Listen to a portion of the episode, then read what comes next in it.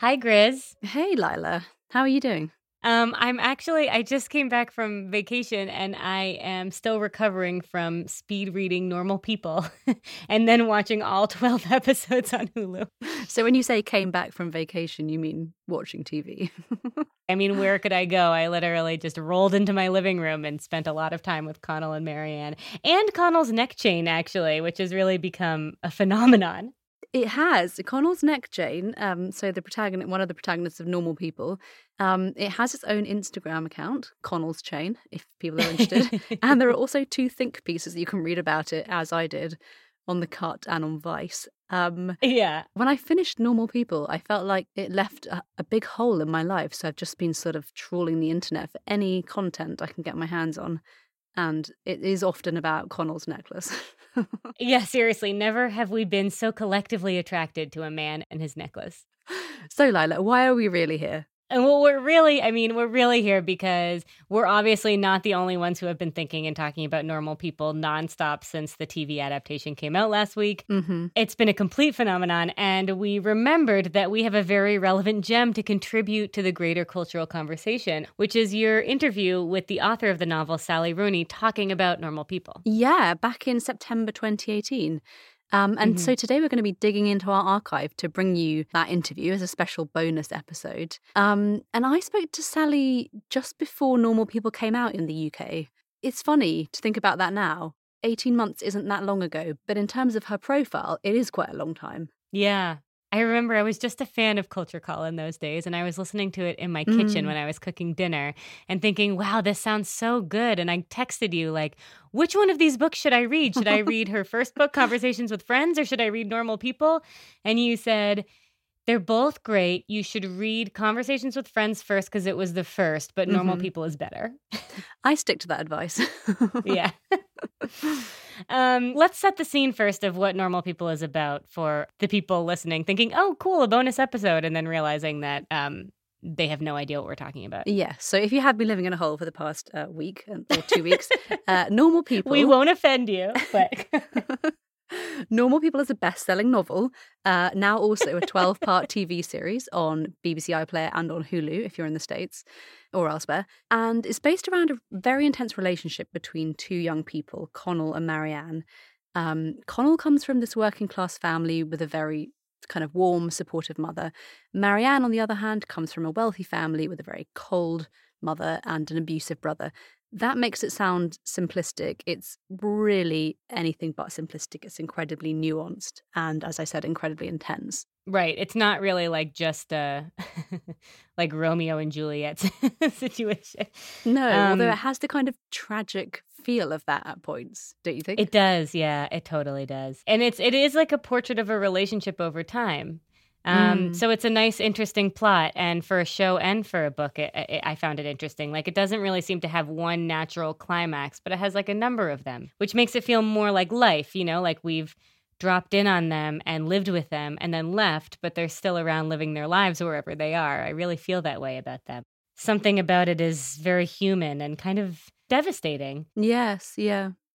So it's been interesting that it's dropped now during the lockdown, and we've been thinking about like why is it resonating so hard? And I think it just feels so risque to be in on their intimacy. Like their intimacy is very loaded and pure um, and intense. Mm. And it's like you're reading their diary or something. I mean, especially at a time where we're actually not allowed to physically touch people. yeah. or at least anyone other than the people that we've basically been like legally authorized to touch, which we're probably completely sick of by now. It's all very unsexy. And so we have this unrequited romance. And maybe that's what the people want. Yeah, I think that is definitely what the people want. I think you put your finger on it. I was laughing with a friend that when Connell looks across the room at Marianne, it feels like my boyfriend is looking across the room at me. to which she responded, We are truly all dating Connell and Marianne. Yes, I mean, even I am dating Connell and Marianne, and I am actually married. So um, there you go. and I think the other thing is that actually we have been kind of starved for really good television during the lockdown. I think this is the first yeah. lockdown series to come along that's been excellent. There's been lots of fine things on Netflix or kind of slightly blah things. but this is the first brilliant thing that you can really get stuck into. Exactly. I mean, the last thing that really like touched a nerve was Tiger King. No, that should not even be compared to this. this is as gripping as Tiger King, but better for the world and for your brain. Yeah, but good. How about that? Yeah, but good. So, Grizz, can you now bring us back to that moment of interviewing Sally? It was 2018 her first book conversations with friends it was popular but it wasn't um she wasn't at the pinnacle of her mm. notoriety so yeah bring us back there yeah so we need to rewind in time to september 2018 like i said and there was definitely hype around normal people because of the success of conversations with friends which was kind of a word of mouth hit mm. she was only 27 when i spoke to her and so she was even younger when she'd published conversations with friends a couple of years before and both of these two books are about kind of growing up in in present day Ireland. They're both about these very complex relationships. They're about kind of sex and how people use it and how people express themselves through it and about mm-hmm. power dynamics. I think the power dynamic thing is something that Sally Rooney is really good at. At the point when I spoke to her, um, the acclaim that followed quite swiftly afterwards hadn't happened. You know, quite soon after I spoke to her, she topped all the bestseller lists that year. She won numerous prizes. There was huge buzz when Normal People was published in the US the following spring. So it was like the calm before the storm. Yeah. You know, I did this I did this in a weird way where I watched the first episode of Normal People, and then immediately realized that I wanted to read the book, stopped watching the show, mm. whipped through the book in a day, and then went back to the show. And so they felt so similar to me. I mean, like, I just felt like I was reading the transcript. Like, it was hard for me to distinguish mm. how different mm. the book was or what the what the show was leaving out. I think you're right that the TV series is is remarkably similar in lots of ways and Sally Rooney was one of the people who adapted it um, right. So you know, it kind of it sounds like Sally Rooney, the dialogue, but at the same time, I think that the book is a bit darker. I mean, I think the book is quite a lot mm. darker. There's more about self harm and disordered eating. It's more political in a sense. I mean, Sally Rooney it is. has spoken quite openly about her Marxist beliefs, and I think mm-hmm. they're really embedded in the beliefs of the characters in both of her books. And you wouldn't get that from watching the TV show necessarily. Not that that means the TV show is a lesser thing, but they are slightly different beasts, I think. Um, and right. listening back to the interview with Sally, you know, it reminded me that the book is actually quite different. You know, even if you're someone who's just binged the TV series um, and you feel like you've mm. had hmm. quite a lot of normal people in your life, I think if you go and read the book now, it will seem a bit different in a quite refreshing way. The other thing I wanted to ask you about before we get started is that Sally talks a little about the political environment in Ireland uh, when the book was released. Mm. Um, you mm. guys call it the post Celtic tiger boom. And um, I had to Google that afterwards. I mean, for those of us who live a little further afield from Ireland, what exactly is that time? What does that mean? Mm. So I guess the Celtic Tiger years were um, this economic boom um, in the mid 2000s, maybe even early 2000s. I remember going mm-hmm. to Dublin in about 2006, and the skyline was just completely full of cranes. There was so much building work going on. Wow. Um, there was a sense of prosperity and kind of money sloshing around. And this is in a country that hasn't historically been, you know, really wealthy. Right. And so when the recession came in 2008, Ireland was hit really, really hard. And I think what Sally Rooney's interested in is kind of the generation that comes of age after that happened and the, the things that they have in their mind because of what they've seen. And those are the characters in Normal People. Yeah, exactly. Right. Cool. Got it. Okay. are you excited to re listen to your interview? Um, Lilah, I'm going to be honest. Um, I really hate going back to my previous work. I don't know if you find this as well. However, Sally Rooney is special. Um, mm-hmm. She is so sharp and she's so quick. She's actually a former European champion debater, which that's um, so interesting. Yeah, which I think comes across when you meet her actually. Um, and talking to her is kind of invigorating. Like she's a great conversationalist. She's fast too. I thought my speed was fast forwarded a little bit, like 1.1 times. but that's just her. Yeah, she is like that. I mean, she's a very impressive person you know, it was a privilege not just to speak to her, but to speak to her at that time when she was on the cusp of kind of big time fame. You know, it feels a bit like mm. a, a, mm. time capsule in that sense. Cool. Well, we're excited to bring this to everybody. Um, we've been full of bonus episodes this month. so uh, enjoy it and let's get into it.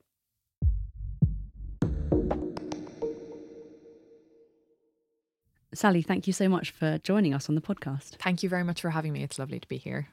So, Normal People is your second book, which has followed quite swiftly from conversations with friends. Did you approach it differently this time round?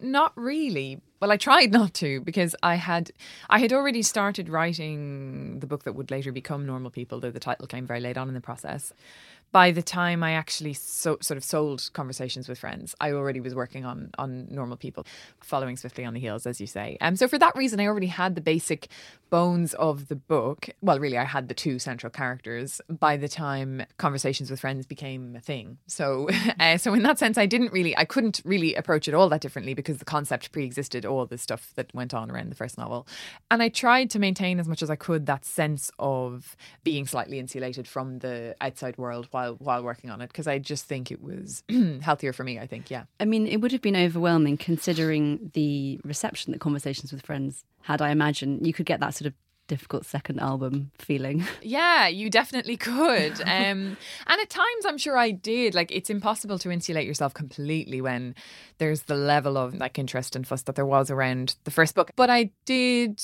try my best and hopefully succeeded to some extent. And I think it definitely helped that I had been in the world of the second book before that sort of mm. stuff kicked off. Yeah. Mm. And these two worlds, they're quite similar in a sense. I mean, thinking about the, the central characters, they're all relatively young. They're Irish. They're, there's lots of concern around things like education, class, money, entitlement, or the lack of entitlement. Were you conscious of writing in a kind of post Celtic tiger boom time? It would be impossible for me to write in any other time yeah. because I started college in 2009. So, really, just as the crash was unfolding and it was becoming clear just to what extent the Irish economy had been completely built on sand. And seeing the assumptions about how the market worked in Ireland and also globally just crumble completely. I mean, I couldn't just like go back, you know, mm. before that. Um, especially because that was my, you know, I was, that was when I was 18, 19, 20. And do you um, think something sort of changed psychically? Was there a shift in the way people were relating to ideas around money and class? For me, it was definitely a sense that preconceived notions about the economy were shown, you know, from my perspective, to be pretty much false. And then it was like, a, oh, so what else is a lie? and it, it did sort of shift my thinking in the sense that I think I probably became more critical of sort of readily accepted, like commonplace truths about society and and about the human condition or humankind. Thinking a bit more skeptically about those ideas certainly informed who I was at that age. And then I'm writing about characters who are at that age. You know, that obviously goes into the book, I think. Yeah. It's interesting to me that there's not much Catholicism in the book. Do you feel that it's something that's kind of increasingly irrelevant to sort of educated Irish millennials? Yeah, and I mean, I don't, I don't even think you need the qualifier educated there. I don't think that the Catholic Church has a very important social presence among Irish people of my generation. The main presence of the Catholic Church in Irish life is an institutional presence. So, like hospitals are owned by the church, schools are owned and run by the church. There hasn't been, in any sense, a clean break with the with the Catholic past.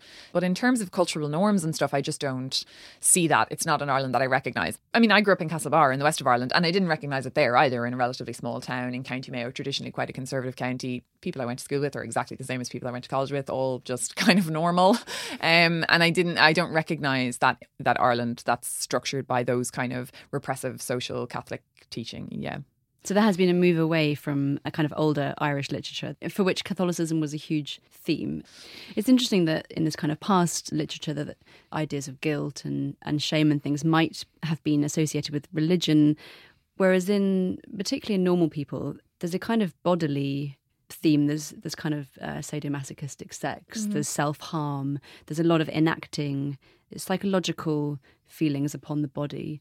And I wonder, are sort of pleasure and pain are those things close together? Do you think? That's certainly something that I'm interested in writing about. I think it was there a little bit in in the first book, and I think it's definitely there again, maybe more so in the second one. And I think some of it has to do with gender. Like I'm obviously interested in writing about women's experiences, and I think as a young woman coming to terms with your sexuality can be quite a fraught process and has been for the characters that I've written about anyway. And trying to observe the extent to which sexual pleasure is sort of a legitimate aim for young women and what kind of baggage comes with that when maybe in the specific cases of the characters that I've been writing about, there may be some sort of sense of, in the case of Marianne, I think trauma that alters fundamentally her self conception as a person. So, not trying to make any like very direct or simplistic link between her experiences of trauma and her sexual identity, but just trying to be sensitive to how those things might flow back and forth between one another. And that's certainly something that I'm interested in observing. But I don't have any grand theory about how it works. I'm just trying to sort of do justice to it in the in however the novel plays out. Mm, it's interesting that for Marianne, the the desire to be sort of sexually dominated and subjugated, even she's sort of reconciling that with the fact that she's also extremely individual and actually doesn't care what people think more than these other young characters. Mm. Do you think that there's something about kind of contemporary feminism that is coming to terms with ideas around domination and those two things coexisting? Um, I guess like something I'm very interested in that runs through both the novels, um, and that's probably one of the primary themes of of everything that I've written is the relationship between um, love and power relations, and particularly sexuality and power relations. So, trying to observe how, you know, fundamentally sometimes sexual relationships can be about exchanges of power. And in Marianne's case, that's quite an extreme exchange of power. Um, it's a, like a dramatized or almost allegorical exchange of power where, you know, she is the subjugated party and somebody else is the dominating party. But it doesn't have to be that um, extreme or that sort of obvious in order for it to be there. And I think in her relationship with Connell, the book's other protagonist, um, that's there too. You know, there is a power exchange happening between them, which is part of their sexual relationship. And they kind of both, in some ways, eroticize the power disparity between them. Yeah, one of the fascinating things about normal people is the way that the power shifts between either person. You never feel that one person has 100% of it, but it seems like it's um, the share of it is constantly changing. And it's interesting that in school, Marianne is kind of socially a bit of a pariah. She's having a hard time. Connell, at least on the outside, seems to be having a pretty good time of school. How did you find school? Um, were you Marianne or were you Connell? yeah, I mean, I think I was probably somewhere between the two, which is probably most most people are. You know, hiding in the library. No, I was not like you know, and Marianne arguably is bullied in school, which I was not. Um, but I also was not like you know incredibly charming and beloved by all. I was just you know regular. Did you enjoy school? No, I didn't enjoy school at all, and the reason is it had nothing to do with the social aspects of school. It was the repressive atmosphere, the school environment itself, and sort of feeling that I was just constantly being ordered around at the whims of a an institutional power, which I fundamentally didn't really recognize as legitimate or consent to in any way. It was like, why? why am I listening to these people? Like, they tell me that they're teachers. Therefore, I'm expected to listen to whatever they tell me and do whatever they say and just sort of unquestionably obey their every whim. And I just didn't, it didn't make sense to me. I just, I fundamentally did not understand why I was expected to do that. So I found it really degrading. Like I have to dress up in like a costume and go to go to this big building every day where people just order me around all the time. I would never do it again. I wasn't caught in the grip of a very oppressive social setting like Connell and Marianne. Both are in very different ways. Socially, my school is actually a very nice place to be. Yeah. People have written about you a lot, and sometimes in terms of a sort of Irish, a contemporary Irish tradition of writing, and then also in other traditions, including a sort of um, millennial, slightly confessional women's writing tradition with, you know, figures like Lena Dunham with Girls and Sheila Heti. Do you have any sense of being connected to other writers in a tradition? It's, it would be very disingenuous to say no because it's impossible to write a, a, novel that isn't in conversations with other novels. I think, like the novel form is what it is, and by engaging in it, you are necessarily engaging with other novels. You can't write like the neutral novel. um, there's definitely a sense that I'm trying to come to terms with what the novel is, and that necessitates coming to terms with particular traditions and sort of threads running through the development of the novel. And are um, there any particular traditions and threads? That you feel you're speaking to or influenced by? Yeah, well, I mean, influenced by certainly. I think the 19th century novel really, its formal structure and its sense of the, like the engines at the heart of those novels really, um, for me, are like that's how you do a novel, and I feel they're influenced very strongly when I'm writing But then I also think there are contemporary writers who, when I read their work, I feel like, oh, that's what I want to be doing, which doesn't mean that I'm succeeding in doing it.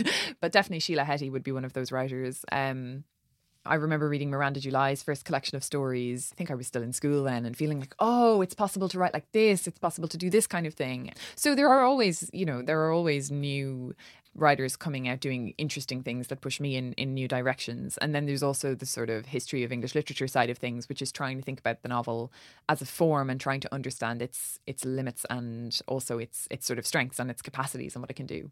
It's interesting that some of these more recent female writers they're often talked about in terms of autobiography or memoir, and in certain ways, there seems to be a kind of confessional element of that. Is that a frustrating thing to be asked whether your work is autobiographical or if there's an element of that in it? I mean, it's not frustrating. I just, I guess I don't, um, I don't really know what the question means because it's like, well, the person asking it doesn't know me usually so then they can't really know anything i don't know what the substance of the question is like i suppose well, so it's it seems, a question about process and it seems to be a question that's asked specifically to women writers. Yeah, I think women probably do hear it more. I've heard that women hear it more, and obviously, having never been a male writer, I have nothing to compare it to. But I've heard, I've heard that women do hear it more. I mean, maybe there is something different about the fiction that women are writing now, and that's what's necessitating the question, or that's what's triggering the question. Or maybe it's just that there's a particular attitude toward women writers, and that's what's triggering the question. I honestly don't know. I just, I guess, I find the question a bit like what does it tell you? If I say yes or no, what does it tell you? I mean, I, I, don't think that you gain any good, interesting, or critical information about the book from knowing that. I mean, maybe the question is more substantial than it appears to me on first glance.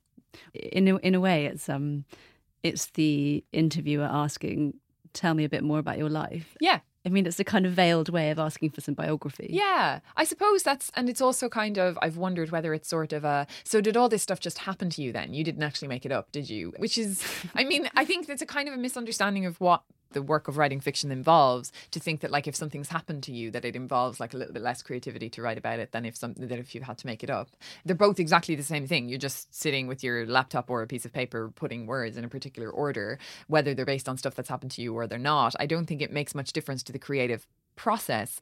Maybe people think, you know, men write great works of imagination and women just write about their own sort of personal lives. And, and, maybe people do think that. I obviously don't think that that's true, either in my case or in the case of most women writers the internet for a while was seen as kind of being problematic for fiction writers. You know, so many traditional plots kind of hang on people not being able to WhatsApp each other or not mm. being able to just instantly Google something. But the internet in your books, it feels like it's sort of woven into it's just another platform for conversation. When you were writing them, do you think about how am I going to deal with this thing? Um, no, I, I didn't really. I think um, I've actually found the internet quite useful in writing books because it makes sense for the characters to express themselves that way and get to know each other that way. For me it's been like a it's been useful and it's also been interesting because I'm interested in words and how people communicate and and the differences sometimes subtle and sometimes not of how people use language in a written form like email or instant messaging and how they use it in face-to-face dialogue. It's been actually interesting for me to try and think through those things, but obviously I don't think of the internet as like a that kind of thing, you know, because like As I other. grew up on the internet. Mm, yeah. Mm. So I don't like, I, don't, I barely remember a time before internet. It doesn't feel to me like it's separate from the world of the, of the characters. It's very much in that world. And so having that perspective probably, maybe probably helps me to, to write about it a bit more smoothly. But having said that, I, I, I haven't really read any bad examples of internet writing. I've been told that they're out there, but I haven't really encountered them. I, I generally like reading novels where online textuality is included in the body of the novel in some way. Well, I think it also might feel like an affectation to set a novel now and remove all of that stuff because it is so much the fabric of our lives. It, it, would perhaps be odd not to have it there. Yeah, definitely. And I think the question is just like, how do you elevate that something that feels so mundane? Like you say, it's so part of the fabric of our lives and make it something literary, like not make it sort of boring and ugly for the reader to have to go through. But then you don't want to heighten it so that it's unrecognizable either. I mean, you still want it to be recognizable as real life, but then that's just a microcosm of the whole thing of writing a novel. You know, you want to make it recognizable, but not make it really boring. that's sort of the whole job. Yeah. So I read that you were uh, the number one student debater in Europe. Did, did, that help your writing? Yeah, I've been asked that question a mm. bit. I have to say, I don't think it did. No. Um, I just can't really see any connection between the two things. Well, I can, though, because the dialogue is, these are very argumentative conversations that turn on sort of winning points to some extent. Not not all the conversations, but Yeah. some of them. But I probably went into debating because that interested me. You know, Right. like I probably had that pre-existing interest. I don't think I was like. I used to be a very non-aggressive, laid-back person, and then I went into debating and became really belligerent. Like I think I probably always was like that, and then that was what attracted me to debating. And then that was, you know, that, and that's the same tendency that's now visible in the in the novels that they're quite sort of spiky people, that they're sort of conflict-oriented, that they like having things out verbally, and um, and you know, the, in in certain situations, that's the kind of person I am also. So I think those are the tendencies that you're seeing play out in the novel, and those are also the tendencies that led me to spend so much of my free time when I was a student going to debating competitions. But I don't think that the that the debating actually really um, helped me very much in that in that narrow respect. No, I don't think so. Is it true that you write very fast? I do write very fast. Yeah, I do write very fast, but I also delete a lot. In fact, the majority of what I write ends up getting deleted. So, I mean, I definitely write quickly, very intensely, working a lot of hours a, a day and getting very in my head about uh, the characters and wanting to sort of follow them everywhere. But most of the stuff that I end up writing in that state of mind does not end up working out. Are you happiest when you're in that state of mind when you're writing? Yeah, I definitely am. Even though it's so frustrating. yeah, even though it's so so frustrating, I'm definitely happiest. Um because I feel like I have something you know, I have like a secret world that I can kind of retreat to and spend time in in my head. So I don't get you can't get bored. Like you you definitely can't get bored if you're trying to figure out what to do next in a book that you're writing because it's always sort of there on your mind. But it also means that just navigating the world, walking through a city, or you know, you're kind of thinking about your characters doing that and what and what they would perceive and how it would be different for them. So it, there's a kind of usefulness to all your days then because um you can put them somewhere, hopefully into the book. Um so yeah, for that reason, I definitely think I am happiest when I'm when I'm working on something new. Do you read reviews? Uh, I do read reviews. Yeah, I do read reviews. Um, Do you find them helpful or annoying or I uh, I read reviews. I don't read other coverage, so I don't read coverage about me or interviews with myself or anything. I think that would just be that would be too weird. But I do read reviews of the book. For me, I think it's important to just be open to hearing honest criticism. First of all, people might point out things that you're like, "Oh, that's actually that's actually true." You know, I could have done that better, or um, it's a good way of reminding yourself that the book doesn't belong to you anymore. You know, it's in the world now, and people can kind of think what they want about it and say things about it that you think are, you know, that you think are wrong or that you think are like very insightful, very thoughtful.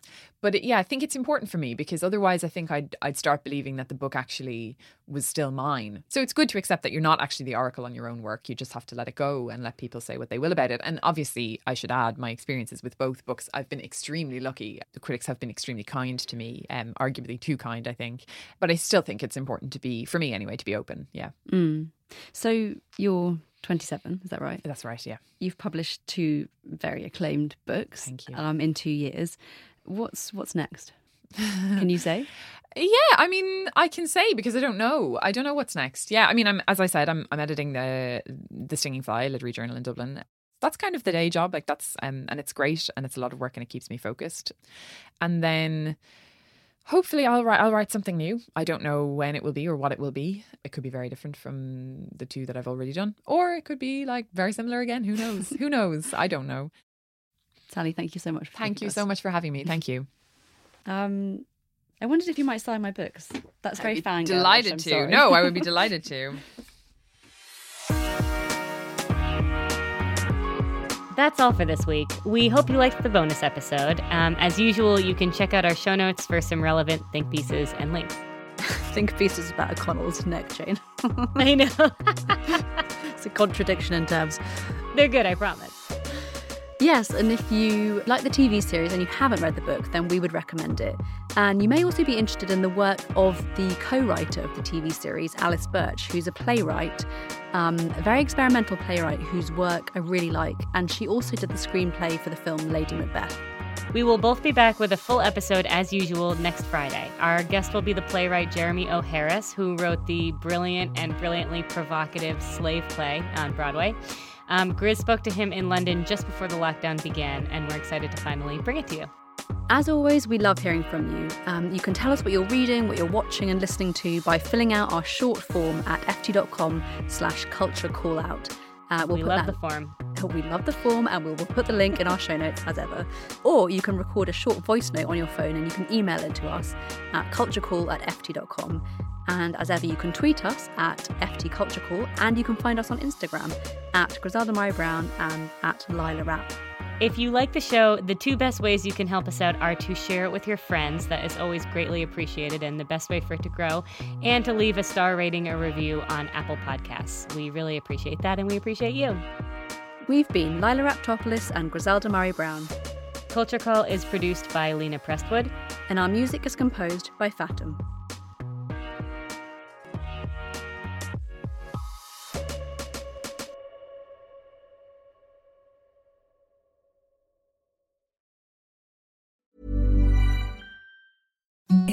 The softest sheets you've ever felt. Now imagine them getting even softer over time. That's what you'll feel with Boll and Branch's organic cotton sheets. In a recent customer survey, 96% replied that Boll and Branch sheets get softer with every wash. Start getting your best night's sleep in these sheets that get softer and softer for years to come. Try their sheets with a 30-night guarantee. Plus, get 15% off your first order at bollandbranch.com. Code BUTTERY. Exclusions apply. See site for details.